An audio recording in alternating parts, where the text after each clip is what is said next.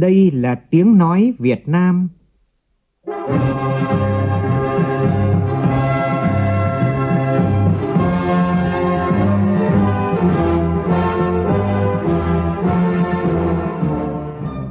là tiếng nói Việt Nam, phát thanh từ Hà Nội, thủ đô nước Cộng hòa xã hội chủ nghĩa Việt Nam.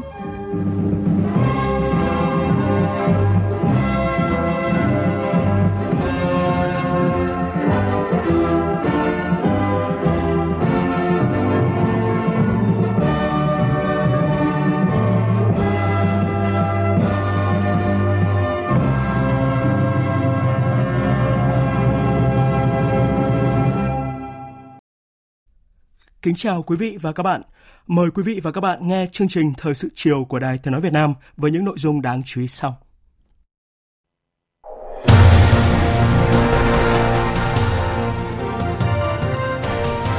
Chương trình xây dựng pháp luật cần có sự ổn định, tránh xáo trộn và kịp thời đáp ứng thực tiễn cuộc sống. Đây là đề nghị của các đại biểu Quốc hội tại phiên thảo luận vào sáng nay.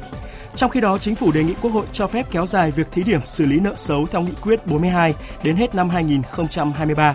Quốc hội sẽ cho ý kiến về đề xuất này tại nghị trường vào ngày 1 tháng 6 tới. Phát biểu tại hội nghị thường niên lần thứ 52 Diễn đàn Kinh tế Thế giới tại Thụy Sĩ, Phó Thủ tướng Lê Minh Khái nêu 5 đề xuất quan trọng về chuyển hướng khủng hoảng lương thực toàn cầu. Phóng viên Đài Tiếng Nói Việt Nam thực hiện loạt bài triển khai thu phí tự động không dừng những vướng mắc cần tháo gỡ. Mưa lớn kéo dài những ngày qua đã khiến nhiều địa phương phía Bắc ngập sâu, ảnh hưởng nghiêm trọng đến cuộc sống người dân. Dự báo nhiều tỉnh miền Bắc sẽ còn có mưa lớn đến hết tháng này. Trong phần tin thế giới, nhóm bộ tứ gồm Mỹ, Nhật Bản, Ấn Độ và Australia công bố kế hoạch đầu tư ít nhất 50 tỷ đô la vào cơ sở hạ tầng ở Ấn Độ Dương và Thái Bình Dương. Bão cát bao trùm một số nước trong khu vực Trung Đông khiến nhiều người phải nhập viện.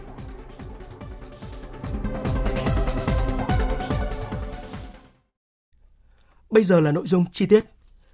Chiều nay tại Phủ Chủ tịch, Chủ tịch nước Nguyễn Xuân Phúc, thống lĩnh các lực lượng vũ trang nhân dân, Chủ tịch Hội đồng Quốc phòng và An ninh đã trao các quyết định thăng quân hàm từ Trung tướng lên Thượng tướng đối với đồng chí Ngô Minh Tiến, Phó Tổng Tham mưu trưởng Quân đội Nhân dân Việt Nam và đồng chí Lương Đình Hồng, Chính ủy Học viện Quốc phòng, Bộ Quốc phòng. Phóng viên Vũ Dũng đưa tin. Thay mặt lãnh đạo Đảng, Nhà nước, Quân ủy Trung ương, chúc mừng các đồng chí Ngô Minh Tiến và Lương Đình Hồng được thăng quân hàm từ Trung tướng lên Thượng tướng Quân đội Nhân dân Việt Nam. Trong đó, đồng chí Ngô Minh Tiến được thăng quân hàm trước niên hạn.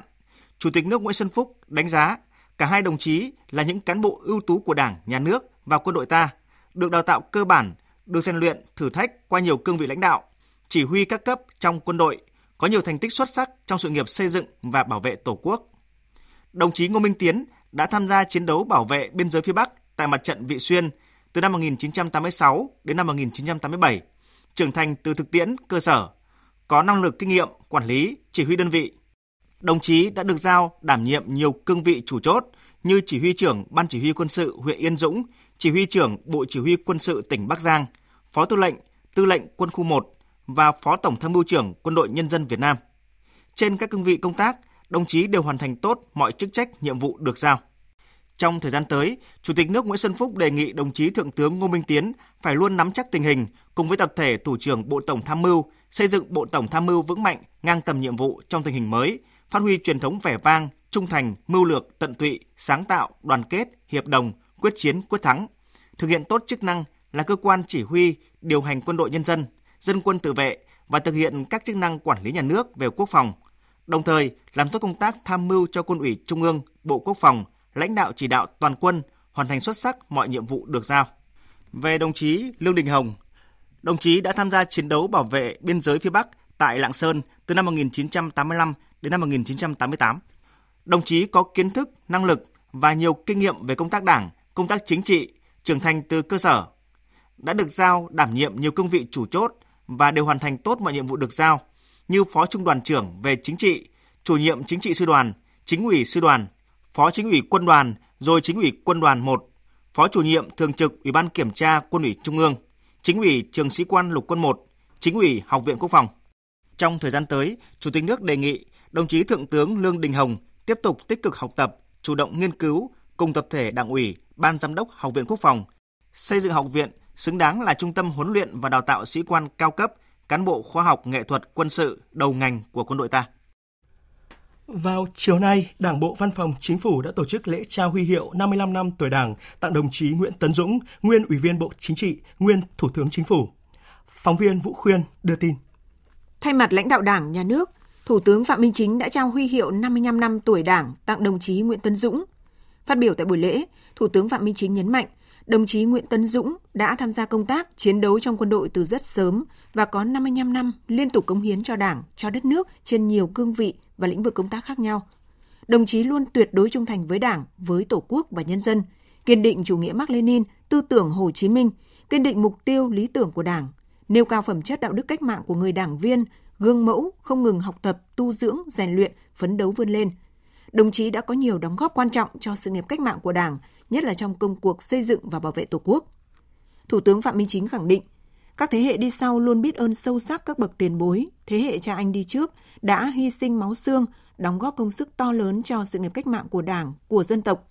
Tiếp nối những thành tích của chính phủ qua các thời kỳ, chính phủ nhiệm kỳ này đang quyết tâm cao, nỗ lực lớn, hành động quyết liệt để xây dựng chính phủ đổi mới, liêm chính, kỷ cương, hành động hiệu quả vì nhân dân phục vụ. Thủ tướng Phạm Minh Chính chúc đồng chí Nguyễn Tấn Dũng cùng gia đình luôn mạnh khỏe, hạnh phúc, tiếp tục đóng góp cống hiến cho sự nghiệp cách mạng của Đảng, của dân tộc, vì sự phát triển phồn vinh, thịnh vượng của đất nước, vì hạnh phúc, ấm no của nhân dân. Đồng chí Nguyễn Tấn Dũng bày tỏ vui mừng, cảm động được nhận huy hiệu 55 năm tuổi Đảng. Đồng chí cho rằng đây là vinh dự trong cuộc đời hoạt động cách mạng, là sự ghi nhận, đánh giá và cũng là sự động viên, yêu cầu của Đảng với đảng viên về lòng trung thành với Tổ quốc, với nhân dân, với mục tiêu lý tưởng cao đẹp của Đảng, về sự nỗ lực hoàn thành các trọng trách nhiệm vụ được Đảng, Nhà nước, nhân dân giao phó, đóng góp tích cực vào thành tích chung. Đồng chí Nguyễn Tân Dũng khẳng định sẽ tiếp tục phấn đấu, làm tròn nghĩa vụ trách nhiệm của người công dân, người đảng viên cộng sản, tiếp tục đóng góp, cống hiến cho sự nghiệp cách mạng của Đảng, của dân tộc. Vào chiều nay, Quốc hội thảo luận tại tổ về dự thảo nghị quyết về thí điểm một số cơ chế chính sách đặc thù phát triển tỉnh Khánh Hòa và tổng kết đánh giá tổng thể tình hình thực hiện nghị quyết số 66 của Quốc hội và kế hoạch triển khai dự án đường Hồ Chí Minh giai đoạn tiếp theo.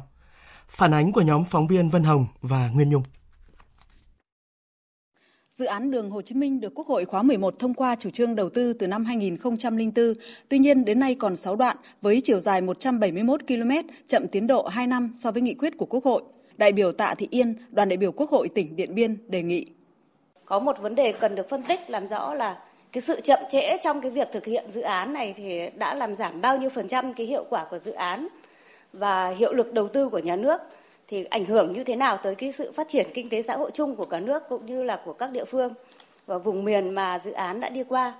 và cái những thiệt hại này thì có thể định lượng được không ở đây thì nó có cái biểu hiện của cái sự lãng phí không tại sao thì trong giai đoạn 21 25 thì ờ, chính phủ lại chỉ đề xuất bố trí vốn cho 3 đoạn tuyến với tổng chiều dài là 108 km. Như vậy thì cái đoạn đường là 171 km còn lại thì ờ, có phải là chúng ta sẽ để lại cho cái giai đoạn 2025 và 2030 không? Nhiều ý kiến đánh giá kế hoạch triển khai dự án đường Hồ Chí Minh giai đoạn tiếp theo là hết sức cần thiết, góp phần thúc đẩy phát triển kinh tế, văn hóa xã hội của cả nước. Tuy nhiên, đại biểu Nguyễn Thị Kim Bé, đoàn đại biểu Quốc hội tỉnh Kiên Giang đề nghị cần làm rõ thêm nguyên nhân và đề xuất giải pháp khắc phục, rút kinh nghiệm cho giai đoạn tiếp theo và các dự án khác, cũng như cần làm rõ nguồn lực trong thực hiện dự án. Cung cấp thêm một số nội dung đại biểu quan tâm, Chủ tịch Quốc hội Vương Đình Huệ cho biết, so với nghị quyết của Quốc hội, cho đến nay đã quá thời hạn 2 năm, nhưng vẫn có một số đoạn tuyến chưa hoàn thành để nối thông toàn tuyến. Chủ tịch Quốc hội khẳng định, dù chậm, nhưng đây là nhiệm vụ bắt buộc phải làm và phải hoàn thành trong kế hoạch trung hạn 5 năm tới. Cho đến nay thì chính phủ đã có cái đề xuất, thì đã ra soát trong cái tổng số vốn kế hoạch đầu tư công trung hạn 5 năm nay và phân bổ cho ngành giao thông vận tải thì đã ra soát tiết kiệm được khoảng hơn 4.000 tỷ đấy để bố trí cho hai cái đoạn tuyến là chợ Chu, ngã ba, Trung Sơn và rạch sỏi, Bến Nhất, Gò Quao, Vĩnh Thuận để kết nối giao thông đồng bằng sông Cửu Long. Và cái đoạn mà đoạn chợ Chu, ngã ba, Trung Sơn là nó kết nối giao thông của an toàn khu định hóa, Thái Nguyên với quy mô là hai làn xe đã thống nhất trong cái năm năm này là phải xong, trong trung hạn này là phải xong. Để à, tạo điều kiện cho các cái vùng mà có cái phạm vi dự án đi qua này này Thảo luận dự thảo nghị quyết về thí điểm một số cơ chế chính sách đặc thù phát triển tỉnh Khánh Hòa, đại biểu Trần Quốc Tỏ, đoàn đại biểu Quốc hội tỉnh Bắc Ninh đồng tình thống nhất cao với mục đích, quan điểm về xây dựng dự thảo nghị quyết, nhất là về phân cấp, tăng tính tự chủ, tăng trách nhiệm của chính quyền tỉnh Khánh Hòa gắn liền với đảm bảo nhiệm vụ kiểm tra giám sát của chính phủ, Hội đồng nhân dân các cấp. Theo đại biểu, các cơ chế chính sách đặc thù này sẽ tạo ra hành lang pháp lý để tạo đột phá, phát huy tiềm năng, lợi thế cho tỉnh Khánh Hòa nói riêng, thúc đẩy phát triển kinh tế xã hội của vùng Nam Trung Bộ. Đại biểu Trần Quốc Tỏ nêu ý kiến. Tôi cũng đề nghị chính phủ cân nhắc thêm về việc xây dựng một số những cơ chế chính sách về phát triển tỉnh Khánh Hòa phải phù hợp với bối cảnh thực tiễn địa phương và phù hợp với những khả năng cân đối của nguồn lực của nhà nước trên cơ sở phát huy và huy động tối đa các nguồn lực xã hội để tập trung vào phát triển nhanh về kết cấu hạ tầng kinh tế xã hội. Việc xây dựng cơ chế chính sách để phát triển của tỉnh Khánh Hòa phải gắn liền với việc bảo đảm về giữ vững chủ quyền, quốc phòng và an ninh, lợi ích quốc gia và phát triển kinh tế bền vững. Còn đại biểu Phan Huỳnh Sơn, đoàn đại biểu Quốc hội tỉnh An Giang cho rằng trong 11 cơ chế chính sách đặc thù cho tỉnh Khánh Hòa có 8 chính sách nhiều tỉnh mong muốn được hưởng để phát triển. Vì vậy, về lâu dài, Quốc hội, Chính phủ nên nghiên cứu các chính sách để từng địa phương phát huy được tiềm lực và điều kiện của mình, từ đó tạo nên tính lan tỏa chung cho cả vùng, khu vực. Về nội dung này, Thủ tướng Chính phủ Phạm Minh Chính nhấn mạnh đây là câu chuyện về phân cấp nhiều hơn nữa để mang tính chủ đạo của Trung ương và chủ động của địa phương – Trung ương chỉ thực hiện quản lý nhà nước chung, xây dựng chiến lược, quy hoạch, cơ chế chính sách, thể chế, tăng cường kiểm tra, giám sát, phân cấp, phân quyền, cá thể hóa trách nhiệm, tổng thể đánh giá, nhân rộng mô hình hay, cách làm tốt nhiều hơn. Trước đó tại phiên thảo luận vào sáng nay về dự kiến chương trình xây dựng luật pháp lệnh năm 2023, điều chỉnh chương trình xây dựng luật pháp lệnh năm 2022, các đại biểu Quốc hội đề nghị chương trình xây dựng pháp luật cần có sự ổn định, tránh xáo trộn và kịp thời đáp ứng thực tiễn cuộc sống. Các đại biểu Quốc hội đánh giá chương trình xây dựng luật pháp lệnh năm 2021 và các tháng đầu năm 2022 được triển khai thực hiện nghiêm túc, góp phần tích cực hoàn thiện hệ thống pháp luật đồng bộ thống nhất. Tuy vậy, vẫn còn tình trạng một số dự án luật, nghị quyết chưa đảm bảo chất lượng, chưa đảm bảo thời gian theo quy định. Có ý kiến cho rằng hạn chế trong chương trình xây dựng luật, pháp lệnh là luật chưa kịp thời đáp ứng yêu cầu của thực tiễn cuộc sống, đại biểu Nguyễn Anh Trí, đoàn đại biểu Quốc hội thành phố Hà Nội dẫn chứng những khó khăn trong quá trình phòng chống dịch COVID-19 vừa qua có nguyên nhân là do thiếu quy định của pháp luật. Đại biểu Lê Thanh Vân, đoàn đại biểu Quốc hội tỉnh Cà Mau thẳng thắn chỉ ra hạn chế lâu năm là tình trạng điều chỉnh thường xuyên chương trình xây dựng luật pháp lệnh vẫn xảy ra, chưa thể hiện sự tôn trọng Quốc hội, công tác tập hợp hóa, pháp điển hóa chưa được quan tâm nên không đánh giá được những thay đổi phát sinh đại biểu Lê Thanh Vân đề nghị cần nghiêm túc nhận diện các xu hướng tác động đến công tác lập pháp để có sự đổi mới căn bản trong công tác này. Trước hết đó là cái cuộc cách mạng công nghiệp lần thứ tư nó tác động đến nhiều chiều, khiến cho đón đầu các quan hệ xã hội thay đổi, tác động đến quản lý xã hội thay đổi. Cái thứ hai nữa là cái an ninh phi truyền thống. Chẳng hạn như là cái đại dịch Covid vừa rồi, nó thách thức chúng ta chưa từng có tiền lệ. Thì cái ứng phó nó quan trọng và nhận diện đó đón đầu rất là quan trọng lập pháp phải luôn luôn đi song song với cuộc sống. Rồi là cái xu hướng quản trị thay cho quản lý hành chính bằng cai trị. Xây dựng cái nhà nước kiến tạo phát triển. Rồi là cái xu hướng nữa đó là kiểm tra lập pháp bằng thực chứng. Đó là những xu hướng tác động đến cái hoạt động lập pháp rất là cao. Đại biểu Trương Trọng Nghĩa, đoàn đại biểu Quốc hội Thành phố Hồ Chí Minh đề nghị khi chấp thuận hoặc đưa bất cứ một sáng kiến lập pháp nào hoặc làm mới sửa đổi bổ sung một đạo luật trước khi đưa vào chương trình lập pháp của Quốc hội, đề nghị Quốc hội yêu cầu tổ chức, cơ quan đề xuất có phân tích đánh giá cụ thể phí tổn và lợi ích của dự án đó. Quốc hội cần yêu cầu cơ quan tổ chức trình sáng kiến lập pháp hay trình dự án luật phải cung cấp các thông tin được lượng hóa, tiêu chí hóa, mô hình hóa, có phân tích tổng hợp đánh giá nhiều chiều một cách khách quan khoa học để Ủy ban Thường vụ Quốc hội và Quốc hội quyết định có đưa dự án luật ấy vào chương trình xây dựng luật hay không hay là có thông qua dự thảo luật hay không. Các cơ quan của Quốc hội cũng cần mời các chuyên gia phản biện chuyên môn, chuyên sâu và nhất là so sánh phí tổn và lợi ích như nêu trên. Tôi đề nghị như vậy là vì cho đến nay khi đề xuất các sáng kiến lập pháp hay dự án luật, trong phần đánh giá tác động các thông tin về phí tổn thường bị xem nhẹ, không đánh giá hết hoặc đánh giá rất chung chung và chủ yếu là nói đến cái lợi và cũng chỉ nói một chiều rất khó để các đại biểu nhất là các đại biểu không chuyên ngành có đủ thông tin để đánh giá hay phản biện. Cùng với yêu cầu luật kịp thời đáp ứng những yêu cầu của thực tiễn cuộc sống, các đại biểu Quốc hội cũng đề nghị các dự án luật cần sớm thể chế hóa nghị quyết của Đảng. Đại biểu Nguyễn Văn Cảnh, đoàn đại biểu Quốc hội tỉnh Bình Định đề nghị chương trình xây dựng luật pháp lệnh cần thể chế hóa về chủ trương, khuyến khích và bảo vệ cán bộ năng động, sáng tạo, dám nghĩ, dám làm, dám đột phá vì lợi ích chung. Cũng trong sáng nay, Quốc hội nghe báo cáo của Chính phủ tổng kết nghị quyết số 42 về xử lý nợ xấu và đề xuất việc kéo dài thời hạn áp dụng toàn bộ quy định của nghị quyết số 42 về xử lý nợ xấu. Thời sự VOV, nhanh, tin cậy, hấp dẫn. Chiều nay, đoàn kiểm tra số 1 của Ban chỉ đạo Trung ương về phòng chống tham nhũng tiêu cực do đồng chí Phan Đình Trạc, Ủy viên Bộ Chính trị, Bí thư Trung ương Đảng, trưởng ban Nội chính Trung ương, Phó trưởng ban thường trực làm trưởng đoàn đã làm việc với Ban Thường vụ Thành ủy Hà Nội để triển khai kế hoạch số 18 của Ban chỉ đạo. Phóng viên Huy Nam đưa tin.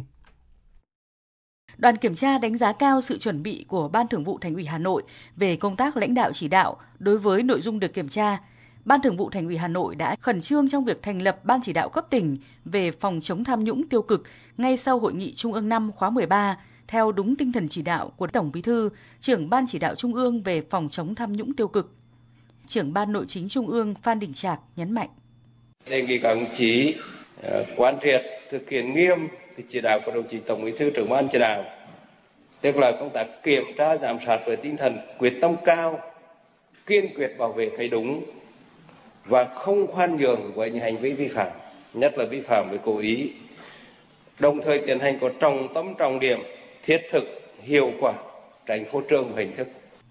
Theo báo cáo của Ban Thường vụ Thành ủy Hà Nội, thời gian qua, các cấp ngành của thành phố đã tập trung thanh tra kiểm tra vào những lĩnh vực dễ phát sinh tham nhũng tiêu cực, kiểm soát tài sản thu nhập, xử lý đơn thư kiến nghị tố cáo. Cơ quan hành chính các cấp của thành phố đã triển khai 3.500 cuộc thanh tra, đã kết luận 3.458 cuộc, phát hiện vi phạm kiến nghị, chuyển cơ quan điều tra 122 nguồn tin về tham nhũng kinh tế và tiêu cực. Công tác phát hiện, chuyển giao, tiếp nhận, giải quyết nguồn tin về tội phạm tham nhũng kinh tế tiêu cực đã có nhiều chuyển biến tích cực. Liên quan đến việc xây dựng pháp luật chặt chẽ để không thể tham nhũng, không dám tham nhũng, phóng viên Lại Hoa đã ghi được những hiến kế của một số đại biểu Quốc hội về nội dung này. Nếu thiếu và không có sự liêm chính, đặc biệt là không có sự liêm chính trong quá trình soạn thảo, thẩm tra, sẽ tạo ra những văn bản pháp luật nhiều khuyết tật. Theo đại biểu Phạm Văn Hòa, đoàn đại biểu Quốc hội tỉnh Đồng Tháp, thì để bịt kín việc lợi dụng chính sách pháp luật thì vai trò của chính phủ là vô cùng quan trọng. Việc mà để bịt kín hoàn toàn cái việc mà lợi dụng chính sách pháp luật, lợi dụng cái luật để mà đưa vào mang cái lợi ích nhóm cho tổ chức, cho ngành riêng mình thì tôi nghĩ rằng là trước tiên, cái vai trò trách nhiệm của chính phủ là phải nghiêm khắc, công khai, phân minh, triệt để về vấn đề này. Cho nên cái cơ bản cốt lõi là là chính phủ phải kiểm tra, giám sát ngay từ các bộ ngành à, của chính phủ, trình cho chính phủ. Một vấn đề cốt lõi, đặc biệt nữa là ban soạn thảo đó là phải khách quan, phải thật thà, rồi phải dũng cảm, không nên đưa những cái mà những cái lợi ích riêng tư à, của ngành mình đưa vào dự thảo luật. Đại biểu Nguyễn Chu Hồi, đoàn đại biểu Quốc hội tỉnh Hải Phòng thì cho rằng không có tham nhũng, không thể tham nhũng, muốn không được thì rõ ràng việc thể chế hóa nâng cái chất lượng này lên, đan dày các cái chính sách, các cái điều khoản quy định và điều chỉnh hành vi của các cái đối tượng bịt kín được, lợi dụng hoặc là lách luật được thì luật nó phải tốt, chính sách nó phải tốt. Thì tôi cho rằng là cái việc làm như vậy trong thời gian tới là cần thiết. Sau đây là tin chúng tôi vừa nhận. Vào chiều tối nay tại nhà Quốc hội diễn ra cuộc gặp mặt và triển khai hoạt động của nhóm nữ đại biểu Quốc hội nhiệm kỳ Quốc hội khóa 15. Chủ tịch Quốc hội Vương Đình Huệ dự cuộc gặp mặt. Cùng dự có nguyên Chủ tịch Quốc hội Nguyễn Thị Kim Ngân, Ủy viên Bộ Chính trị, Phó Chủ tịch Thường trực Quốc hội Trần Thanh Mẫn, Ủy viên Bộ Chính trị, Trưởng ban Tổ chức Trung ương Trương Thị Mai, nguyên Chủ tịch nhóm nữ đại biểu Quốc hội Việt Nam khóa 13, Bí thư Trung ương Đảng, Trưởng ban Dân vận Trung ương Bùi Thị Minh Hoài, Phó Chủ tịch nước Võ Thị Ánh Xuân và các nữ đại biểu Quốc hội khóa 15. Tin của phóng viên Lê Tuyết. Phát biểu tại buổi gặp mặt, Chủ tịch Quốc hội Vương Đình Huệ cho biết, Trong suốt chặng đường 75 năm hình thành và phát triển của Quốc hội Việt Nam, các thế hệ nữ đại biểu Quốc hội đã luôn thể hiện vai trò, bản lĩnh, trí tuệ và tài năng của mình, đóng góp vào tiến trình xây dựng đất nước và những bước tiến đổi mới thành công trong hoạt động của Quốc hội. Lần đầu tiên được thành lập trong nhiệm kỳ Quốc hội khóa 12, nhóm nữ đại biểu Quốc hội Việt Nam đã đánh dấu sự nỗ lực và phát triển không ngừng của đại biểu đại diện nữ giới trong Quốc hội. Trải qua ba nhiệm kỳ Quốc hội, nhóm nữ đại biểu Quốc hội đã trở thành diễn đàn thực sự để các nữ đại biểu Quốc hội có cơ hội giao lưu, trao đổi kinh nghiệm về kỹ năng hoạt động đại biểu, hỗ trợ cho các đại biểu hoạt động tốt hơn, hiệu quả hơn vai trò đại diện của mình, qua đó góp phần nâng cao chất lượng hiệu quả hoạt động của Quốc hội. Chủ tịch Quốc hội Vương Đình Huệ cho rằng Quốc hội khóa 15 với 151 đại biểu nữ đang đứng trước những yêu cầu đổi mới tích cực hơn để xứng đáng với vị trí là cơ quan đại biểu cao nhất của cử tri, cơ quan quyền lực nhà nước cao nhất của nước Cộng hòa xã hội chủ nghĩa Việt Nam. Điều đó đòi hỏi mỗi đại biểu Quốc hội cần phát huy tối đa năng lực bản thân để đóng góp vào trí tuệ tập thể và nhóm nữ đại biểu Quốc hội Việt Nam cần tiếp tục đổi mới phương thức hoạt động, hướng vào các hoạt động cụ thể để hỗ trợ các nữ đại biểu Quốc hội thực hiện tốt vai trò, chức năng nhiệm vụ của mình, góp phần nâng cao chất lượng và hiệu quả hoạt động của Quốc hội. Để nhóm nữ đại biểu Quốc hội Việt Nam khóa 15 hoàn thành tốt mục tiêu đã đề ra trong thời gian tới, Chủ tịch Quốc hội Vương Đình Huệ đề nghị. Nhóm đã có định hướng hoạt động chung của cả nhiệm kỳ. Việc xây dựng chương trình hoạt động từng năm cần thiết thực, gắn bó mật thiết với chương trình, nội dung của các kỳ họp Quốc hội. Hoạt động của nhóm đa dạng, phát huy tính chủ động sáng tạo của các thành viên trong ban thường trực, huy động tối đa sự tham gia của các thành viên nhóm, thể hiện tinh thần trách nhiệm cao trong việc xây dựng, hoàn thiện hệ thống pháp luật, chính sách về bình đẳng giới, lồng ghép vấn đề bình đẳng giới trong hoạt động lập pháp, giám sát và quyết định các vấn đề quan trọng quốc gia. Thể hiện tiếng nói của phụ nữ, bảo vệ quyền lợi của trẻ em, của những đối tượng yếu thế trong xã hội.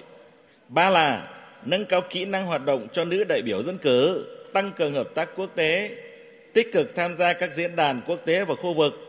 tiếp tục đổi mới về nội dung, đa dạng hóa về phương thức hoạt động nhằm chia sẻ kinh nghiệm, thông tin, kiến thức, kỹ năng trong các hoạt động của Quốc hội.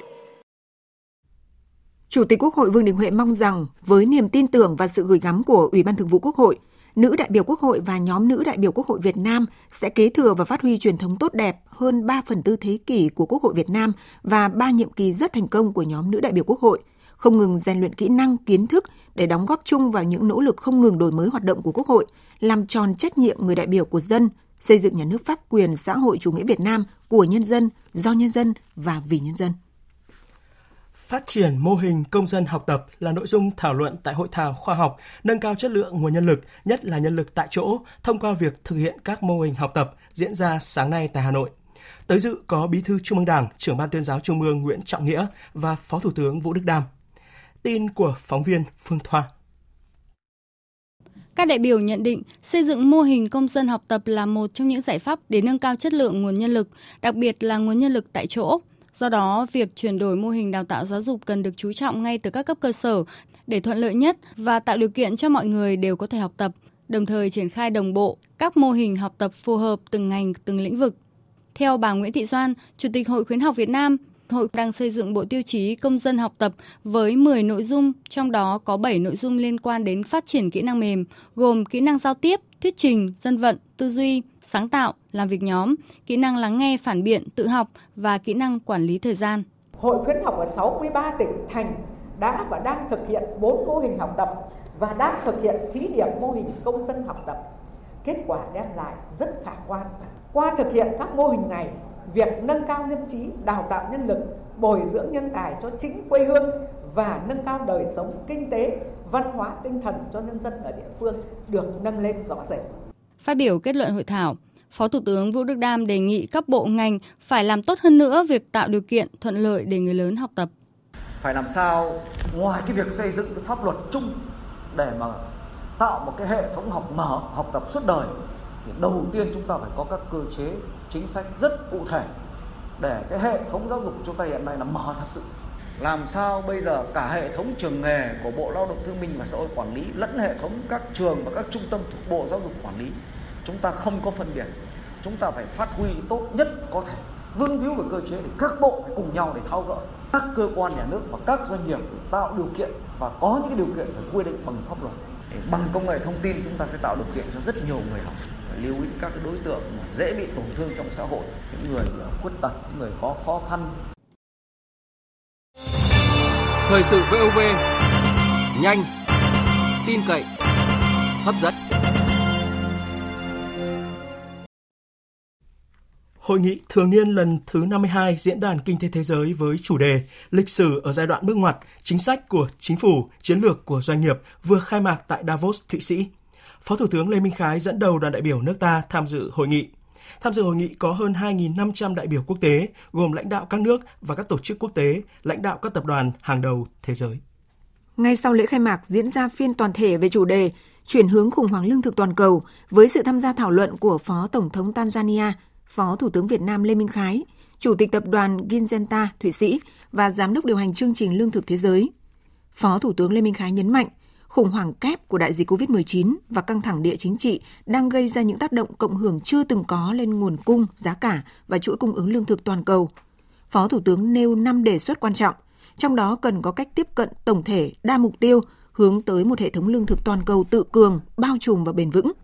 tăng cường hợp tác quốc tế, chủ nghĩa đa phương để giải quyết các vấn đề liên quan đến an ninh lương thực toàn cầu. Đề cao cách tiếp cận toàn dân, đảm bảo quá trình chuyển đổi sản xuất lương thực công bằng, tính đến lợi ích của các nhóm dễ bị tổn thương, nhóm yếu thế. Xây dựng hệ sinh thái nông nghiệp có sự tham gia và phối hợp hành động của tất cả các bên liên quan. Đổi mới tư duy, kiến tạo động lực mới để thúc đẩy sự phát triển của ngành nông nghiệp và sản xuất lương thực, nhất là ứng dụng cách mạng công nghiệp lần thứ tư, liên kết các mạng lưới đổi mới sáng tạo – Phó Thủ tướng chia sẻ định hướng của Việt Nam xây dựng một nền nông nghiệp carbon thấp, xanh, sinh thái, bền vững, xoay quanh ba trụ cột nông nghiệp sinh thái, nông thôn hiện đại và nông dân thông minh. Phó Thủ tướng kêu gọi sự đồng hành của quốc tế trong việc củng cố khả năng chống chịu, thích ứng với biến đổi khí hậu cho đồng bằng sông Cửu Long, góp phần củng cố an ninh lương thực quốc gia và khu vực. Phó Tổng thống Tanzania, Giám đốc chương trình Lương thực Thế giới và Chủ tịch Tập đoàn Ginjanta chia sẻ những đánh giá và đề xuất của đoàn Việt Nam, đồng thời nhấn mạnh tình trạng lạm phát đứt gãy chuỗi cung ứng, biến đổi khí hậu, suy thoái môi trường và thực trạng đô thị hóa tràn lan đang tác động nghiêm trọng đến an ninh lương thực toàn cầu. Bên lề hội nghị thường niên lần thứ 52 Diễn đàn Kinh tế Thế giới, Phó Thủ tướng Lê Minh Khái đã gặp Chủ tịch Thượng viện Hoa Kỳ và có cuộc gặp gỡ làm việc với lãnh đạo một số tập đoàn lớn về thu hút tài chính xanh và tiếp nhiều lãnh đạo doanh nghiệp. Tại cuộc trao đổi, các tập đoàn và quỹ đầu tư tài chính như NAS, Citibank,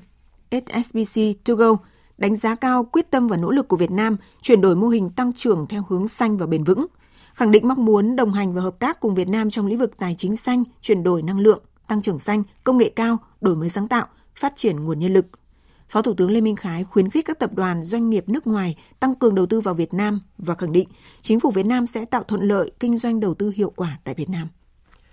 Chứng khoán Việt Nam mang tính vững vàng, có nội lực, và có thể được đưa vào các chỉ số của thị trường mới nổi. Đây là nhận định của HSBC, tập đoàn tài chính đa quốc gia của Anh.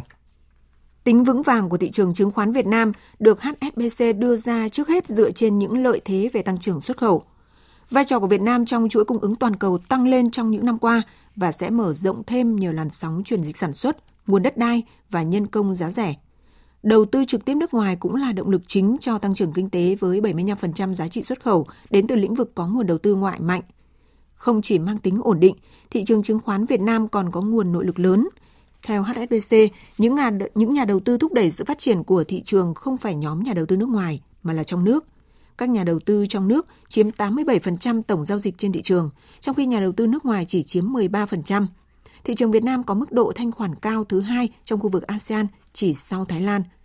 Báo cáo của HSBC được đưa ra trong bối cảnh từ đầu tháng 4 đến nay, chứng khoán Việt Nam giảm mạnh bởi tác động của việc Ủy ban chứng khoán thanh lọc thị trường. Thanh khoản thị trường cũng rơi thẳng đứng từ mức phổ biến 25.000 tỷ đồng một phiên xuống còn một nửa bởi tâm lý lo ngại của nhà đầu tư cá nhân. Đến nay thì tình hình ùn tắc tại các cửa khẩu biên giới phía Bắc đã được khắc phục, hoạt động giao thương hàng hóa cơ bản trở lại bình thường. Tuy vậy do tình hình dịch bệnh vẫn còn nhiều yếu tố khó lường, Bộ Công Thương khuyến nghị các địa phương, vùng trồng, các doanh nghiệp, các thương lái, lái xe đường dài tăng cường áp dụng các biện pháp bảo đảm quy trình sản xuất, bao gói, vận chuyển hàng hóa tuyệt đối an toàn theo đúng yêu cầu của công tác phòng chống dịch, từ đó giúp các bên liên quan mở và duy trì bền vững việc mở lại các cửa khẩu. Thưa quý vị, thưa các bạn, sau gần 5 năm triển khai với nhiều lần rời mốc tiến độ, Bộ Giao thông Vận tải đã cam kết trước chính phủ tháo gỡ những điểm nghẽn cuối cùng để thực hiện thu phí điện tử không dừng, thí điểm trên tuyến cao tốc Hà Nội Hải Phòng từ ngày 1 tháng 6 tới và trên toàn quốc trong năm nay nhóm phóng viên Trần Lâm, Hà Nho và Mạnh Phương thực hiện loạt bài triển khai thu phí tự động không dừng, những vướng mắc cần tháo gỡ, cùng tìm hiểu thực trạng, nguyên nhân và phân tích đề xuất các giải pháp để đề án thu phí tự động không dừng hoàn thành, sớm đem lại hiệu quả thiết thực. Bài đầu tiên của loạt bài có nhan đề Cấp thiết lắp đặt thu phí không dừng, vì sao vẫn ì ạch? Mời quý vị và các bạn cùng nghe.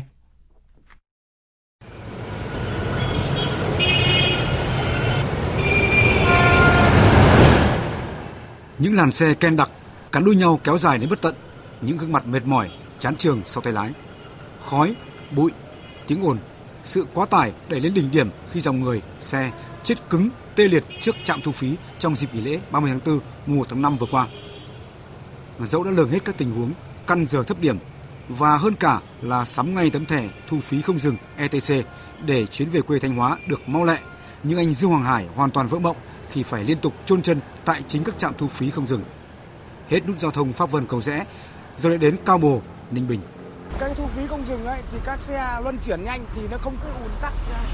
của cái xe đằng sau giải thoát cái lưu lượng xe rất nhanh. Thì theo tôi nếu mà không lắp thu phí ờ, không dùng cái, cái lưu lượng xe sau nó bị dồn tắc thì đương nhiên nó xảy đến ùn tắc cục bộ, nó chậm cái tiến độ giao thông và thậm chí là chậm cái giờ giấc của người tham gia giao thông. Nhưng mà đông thì lại nguy hiểm đấy đó.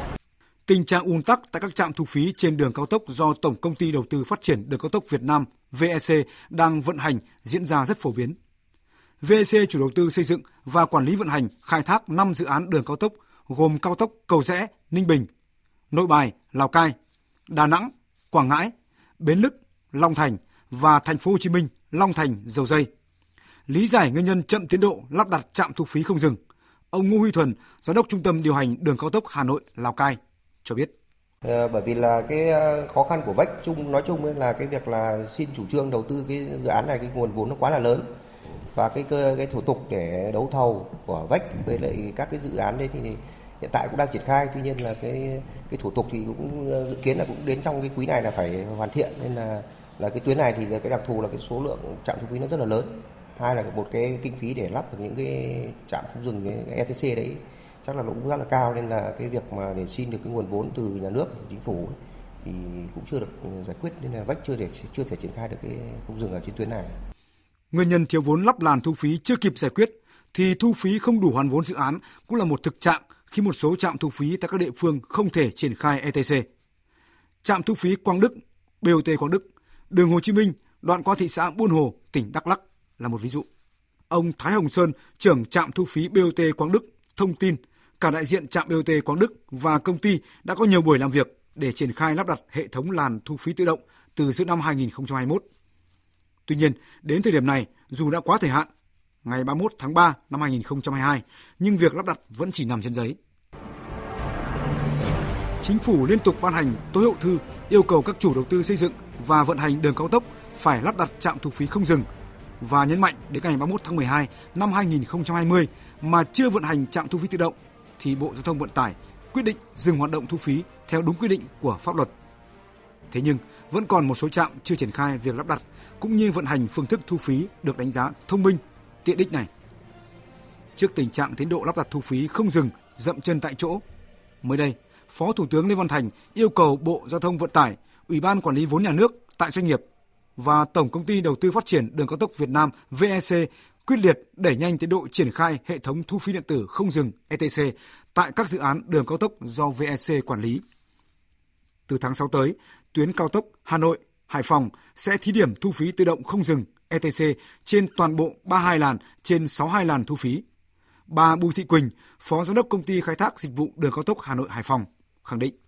Chúng tôi cũng đã cân nhắc tính toán đến cái số lượng Ờ, cái làn đầu tư và cái thời điểm đầu tư sao cho hiệu quả nhất. Trước mắt thì chúng tôi đã đầu tư khoảng độ trên 50% số làn thu phí trên tuyến và căn cứ vào cái nhu cầu sử dụng khách hàng, cái tỷ lệ dán thẻ cũng như là sử dụng dịch vụ không dừng thì tới đây ờ, chúng tôi có thể là sẽ đề xuất ờ, lắp đặt tiếp như thế nào, bao nhiêu và thời điểm nào thì nó phụ thuộc vào cái tỷ lệ cái khách hàng sử dụng dịch vụ này. Giao thông là mạch máu của nền kinh tế. Những tuyến đường dẫu được đầu tư hiện đại đến đâu, nhưng việc chậm trễ trong triển khai các trạm, làn thu phí không dừng như những điểm nghẽn tác động tiêu cực đến quá trình phát triển của mỗi cá nhân, doanh nghiệp và đất nước. Và đến khi nào người tham gia giao thông không còn bức xúc, sốt ruột bởi tiến độ của các trạm thu phí không dừng? Thưa quý vị, thưa các bạn, rất nhiều lái xe đặt câu hỏi đến bao giờ mới thoát khỏi cảnh ùn tắc tại những trạm thu phí thủ công, nhất là vào các dịp cao điểm. Câu trả lời phụ thuộc vào Bộ Giao thông Vận tải và các bên liên quan sẽ thực hiện lời hứa trước chính phủ và nhân dân như thế nào. Và nội dung này cũng sẽ được chúng tôi đề cập trong bài 2 của loạt bài với nhan đề Đâu là điểm nghẽn thu phí điện tử không dừng trong chương trình Thời sự 18 giờ ngày mai. Mời quý vị và các bạn chú ý theo dõi. Tiếp theo là thông tin về tình hình mưa lũ tại các tỉnh phía Bắc. Mưa lớn trên diện rộng hai ngày qua đã gây ngập úng nhiều khu vực Hà Nội, có nơi ngập sâu đến nửa mét. Mưa lớn đúng vào giờ cao điểm sáng nay đã khiến nhiều tuyến phố ùn tắc nghiêm trọng, nhiều phương tiện bị chết máy, chìm trong biển nước. Phản ánh của nhóm phóng viên Mạnh Phương và Gia Linh. Do nhiều đoạn đường ngập hơn 30 cm, các phương tiện phải di chuyển chậm, nhiều xe chết máy phải nhờ tới cứu hộ. Một số ít người đến cơ quan muộn hơn 2 tiếng. Trận mưa to đổ xuống đúng lúc mọi người đi làm, do đó đường tắc, giao thông bị nghẽn nhiều, đi làm tương đối vất vả. Mình cũng lại phải cho con quay về, cũng không đi học được. Mình cũng phải nghỉ làm, tại vì à, đi một đoạn ra đây ướt thì xe chết máy. Sáng thấy đi thì lội phải đến gần đầu gối. Mưa rất to, như hai đứa nhà tôi là phải cho nghỉ học. Và tôi thì cũng giờ cũng chưa đi làm mà đang phải ở nhà để dọn dẹp vì bị ngập tràn cả vào trong nhà. Như hôm nay tôi ước lượng nó phải ngập đến tầm khoảng 50 à, phân.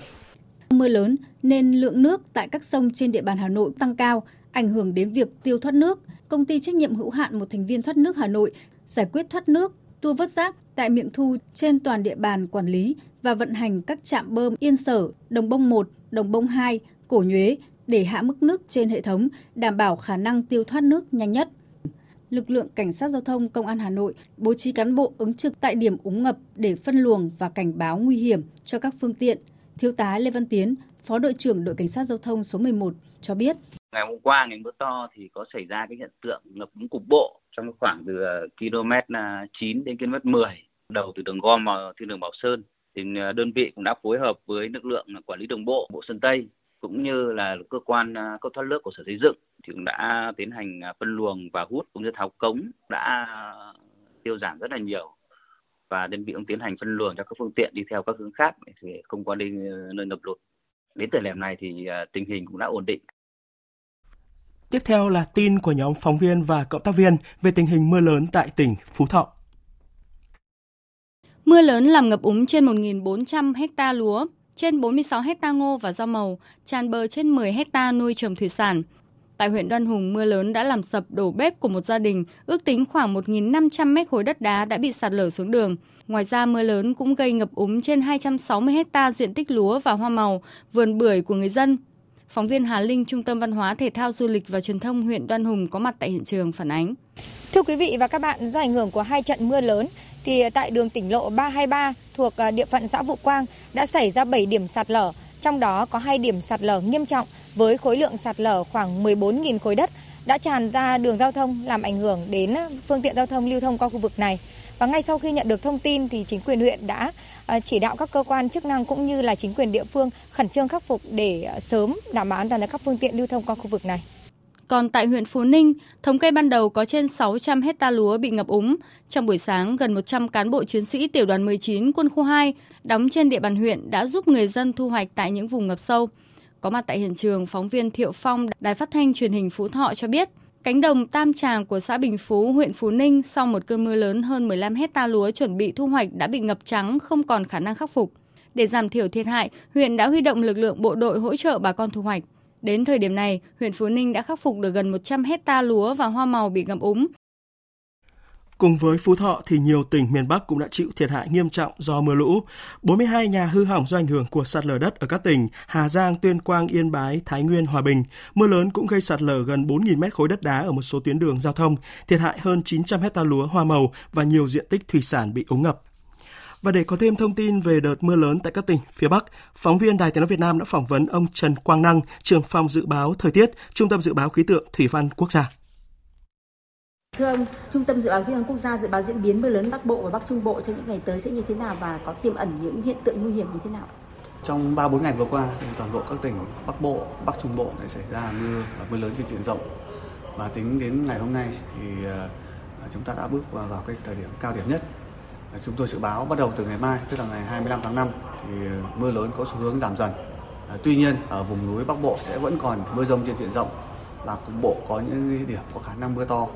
và thời gian mưa sẽ tập trung vào à, chiều tối cho đến đêm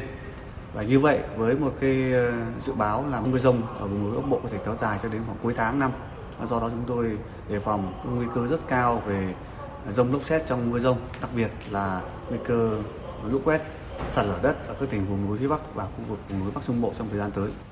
Thưa ông là việc cuối tháng 5 thì nắng nóng xuất hiện thưa hớt và mưa lớn thì gây ngập lụt nhiều nơi thì có bất thường so với quy luật thời tiết hiện nay không thưa ông?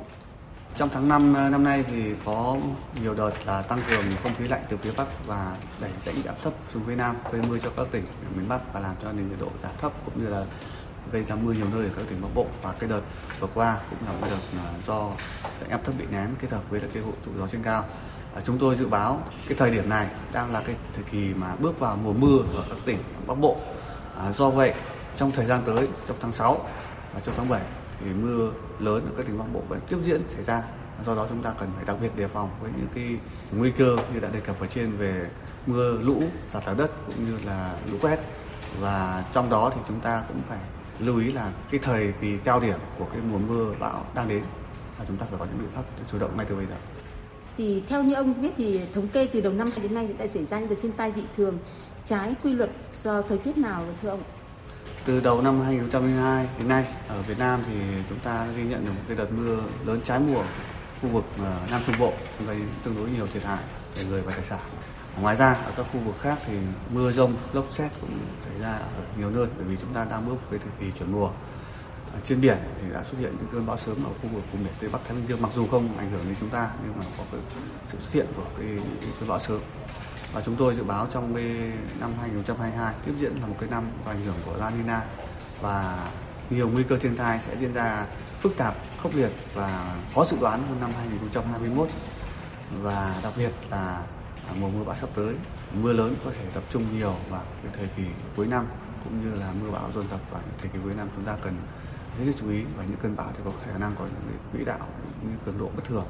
Chúng tôi sẽ theo dõi bám sát chặt chẽ và đưa ra bản tin kịp thời trong thời gian tới. Vâng, xin được trân trọng cảm ơn ông. Thời sự tiếng nói Việt Nam Thông tin nhanh Bình luận sâu Tương tác đa chiều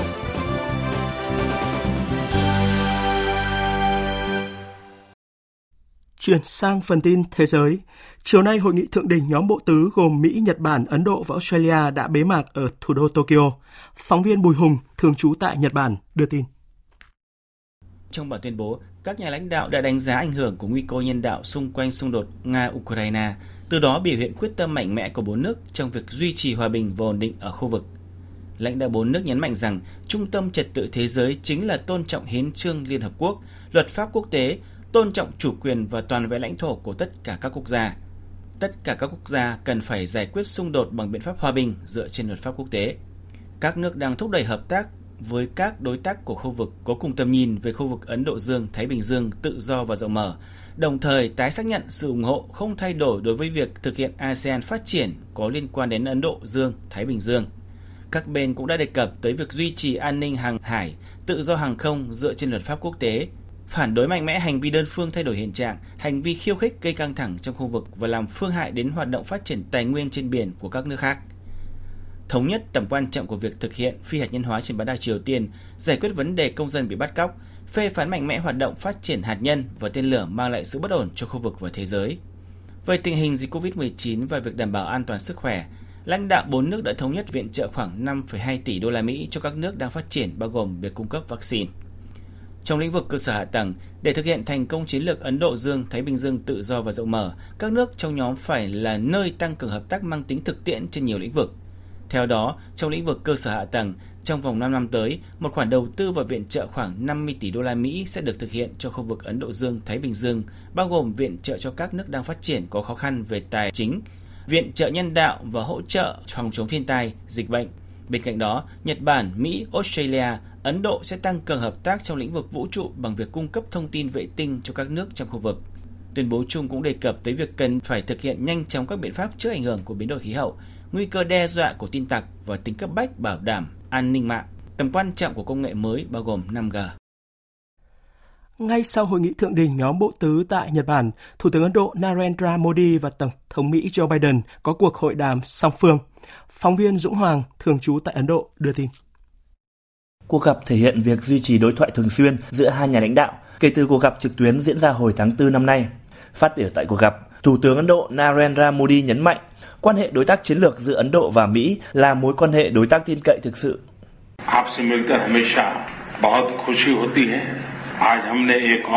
Rất vui được gặp ông và hôm nay chúng ta cũng đã tham gia một hội nghị thượng đỉnh quát rất hữu ích. Quan hệ đối tác giữa Ấn Độ và Mỹ theo đúng nghĩa là quan hệ đối tác tin cậy. Lợi ích của chúng ta đã thực sự củng cố sự tin cậy lẫn nhau giữa hai nước. Chúng ta đang mở rộng các mối quan hệ tài chính và thương mại, nhưng các lĩnh vực này vẫn ở mức thấp hơn nhiều so với tiềm năng.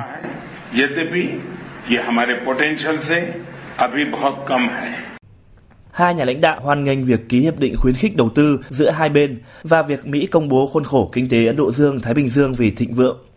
Trong đó, Ấn Độ tuyên bố sẵn sàng hợp tác chặt chẽ với tất cả các đối tác để hình thành một khuôn khổ kinh tế linh hoạt và bao trùm. Hai bên đã khởi động sáng kiến Ấn Độ-Mỹ về các công nghệ quan trọng và mới nổi nhằm tạo mối liên kết chặt chẽ hơn trong các lĩnh vực như AI, điện toán lượng tử, mạng 5G, 6G, công nghệ sinh học, vũ trụ và chất bán dẫn. Thủ tướng Modi và Tổng thống Joe Biden cũng đã trao đổi quan điểm về các vấn đề khu vực cùng quan tâm, bao gồm khu vực Nam Á và Ấn Độ Dương-Thái Bình Dương. Trong đó, lãnh đạo hai nước tái khẳng định tầm nhìn chung về một khu vực Ấn Độ Dương-Thái Bình Dương tự do, rộng mở và hòa nhập. Các nhà lãnh đạo nhất trí tiếp tục đối thoại hữu ích và theo đuổi tầm nhìn chung về việc đưa quan hệ đối tác Ấn Độ-Mỹ lên một tầm cao mới. Mỹ và hơn 20 quốc gia vừa đồng ý đưa ra các gói hỗ trợ an ninh mới cho Ukraine, trong đó có việc cam kết cung cấp vũ khí đạn dược và các nguồn thiết bị quân sự khác cho Ukraine. Động thái này được nhận định là đổ thêm dầu vào lửa, cản trở các cuộc đàm phán hòa bình, khiến cho cuộc xung đột tại Ukraine kéo dài. Tổng hợp của biên tập viên Vũ Anh Tuấn. Phát biểu tại cuộc họp báo ở thủ đô Washington sau cuộc họp trực tuyến với hơn 40 quốc gia, cũng như đại diện của Tổ chức Hiệp ước Bắc Đại Tây Dương NATO và Liên minh châu Âu để thảo luận về việc hỗ trợ Ukraine, Bộ trưởng Quốc phòng Mỹ Lloyd Austin cho biết Chúng tôi cũng đã nghe một số thông báo rất đáng hoan nghênh về việc hỗ trợ an ninh nhiều hơn nữa cho Ukraine.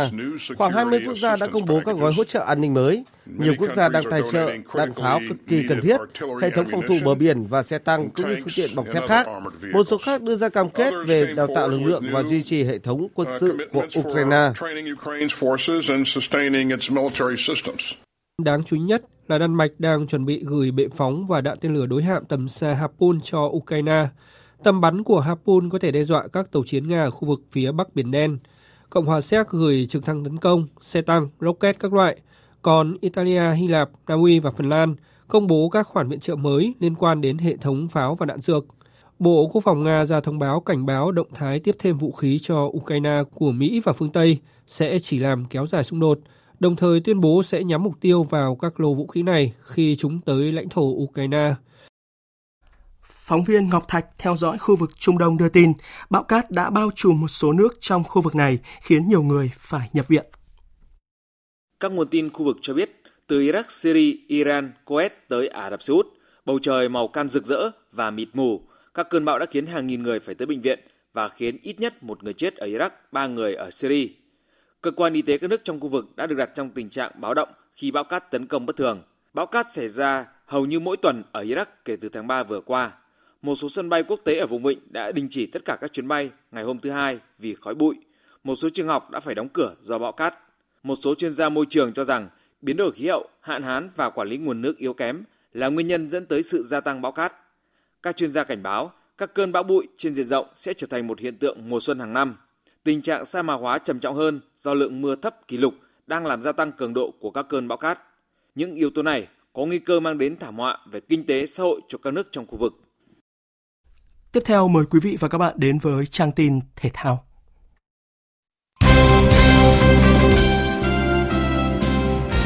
Thưa quý vị và các bạn, Đại hội thể thao Đông Nam Á SEA Games 31 đã bế mạc trọng thể tối qua tại Cung Điền Kinh trong nhà Hà Nội với một chương trình ấn tượng, đầm ấm, hiện đại và giàu bản sắc, có chủ đề hội tụ để tỏa sáng.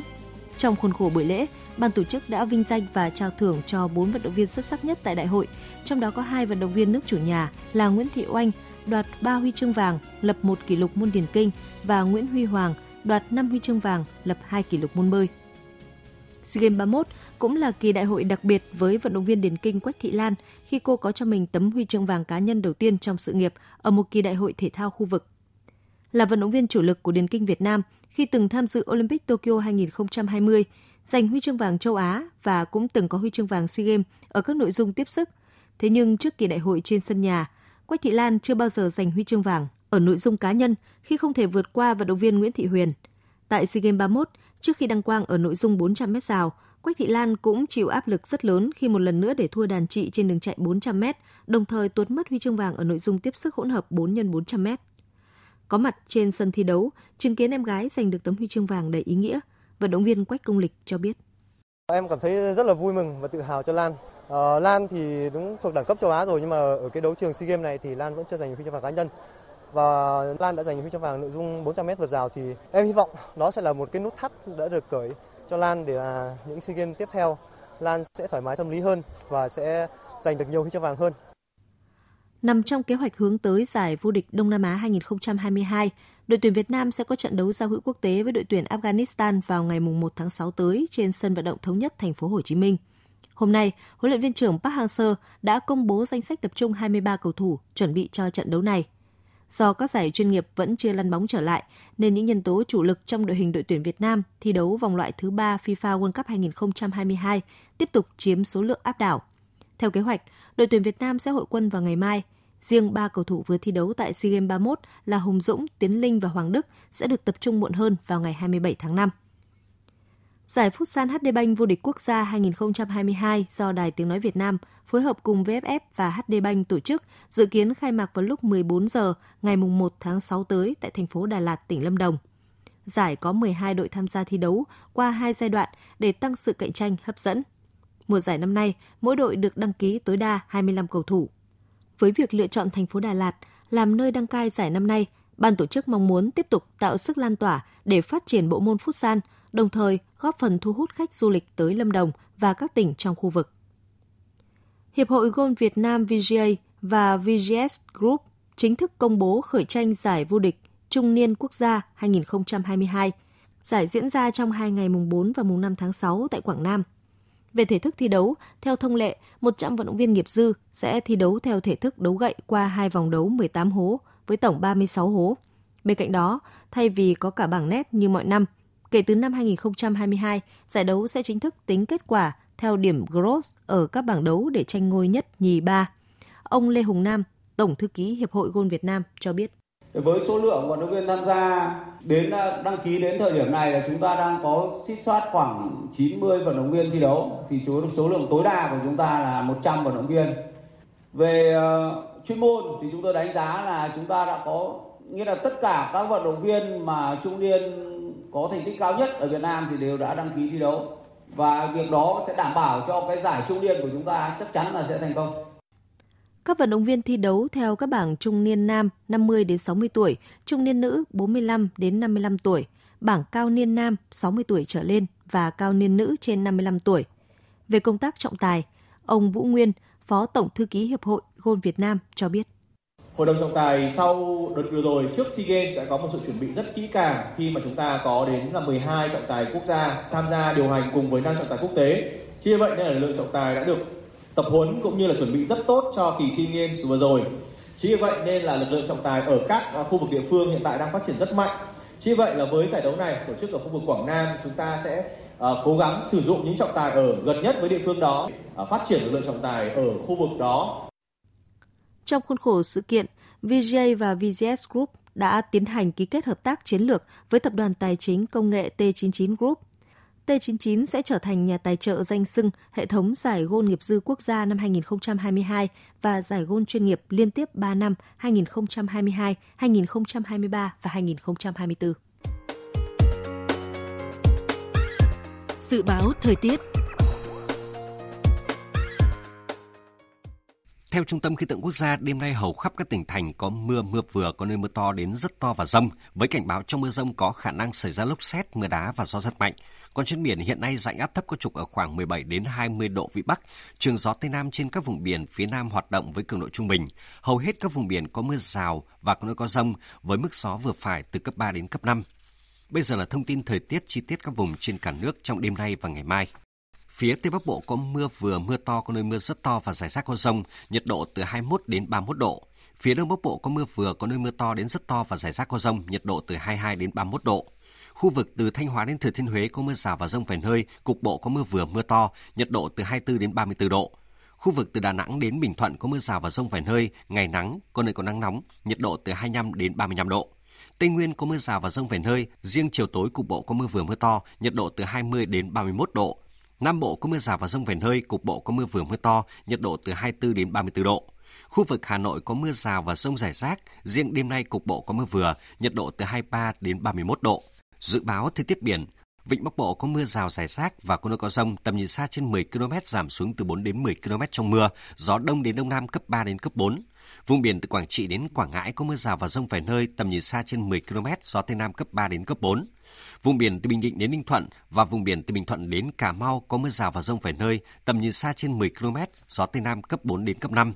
Vùng biển từ Cà Mau đến Kiên Giang có mưa rào rải rác và có nơi có rông, tầm nhìn xa trên 10 km, giảm xuống từ 4 đến 10 km trong mưa, gió Tây đến Tây Nam cấp 3 đến cấp 4. Khu vực Bắc, giữa và Nam Biển Đông có mưa rào và rông rải rác, tầm nhìn xa trên 10 km, giảm xuống từ 4 đến 10 km trong mưa, gió Tây Nam cấp 4 đến cấp 5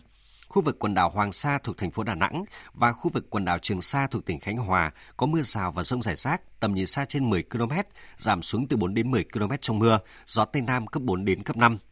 Vịnh Thái Lan có mưa rào rải rác và có nơi có rông, tầm nhìn xa trên 10 km, giảm xuống từ 4 đến 10 km trong mưa, gió Tây đến Tây Nam cấp 4. Tới đây, chúng tôi kết thúc chương trình Thời sự chiều nay. Chương trình do các biên tập viên Hải quân, Lan Anh và Hằng Nga thực hiện với sự tham gia của phát thanh viên Quỳnh Anh, kỹ thuật viên Tuyết Mai, chịu trách nhiệm nội dung Lê Hằng. Cảm ơn quý vị và các bạn đã quan tâm theo dõi.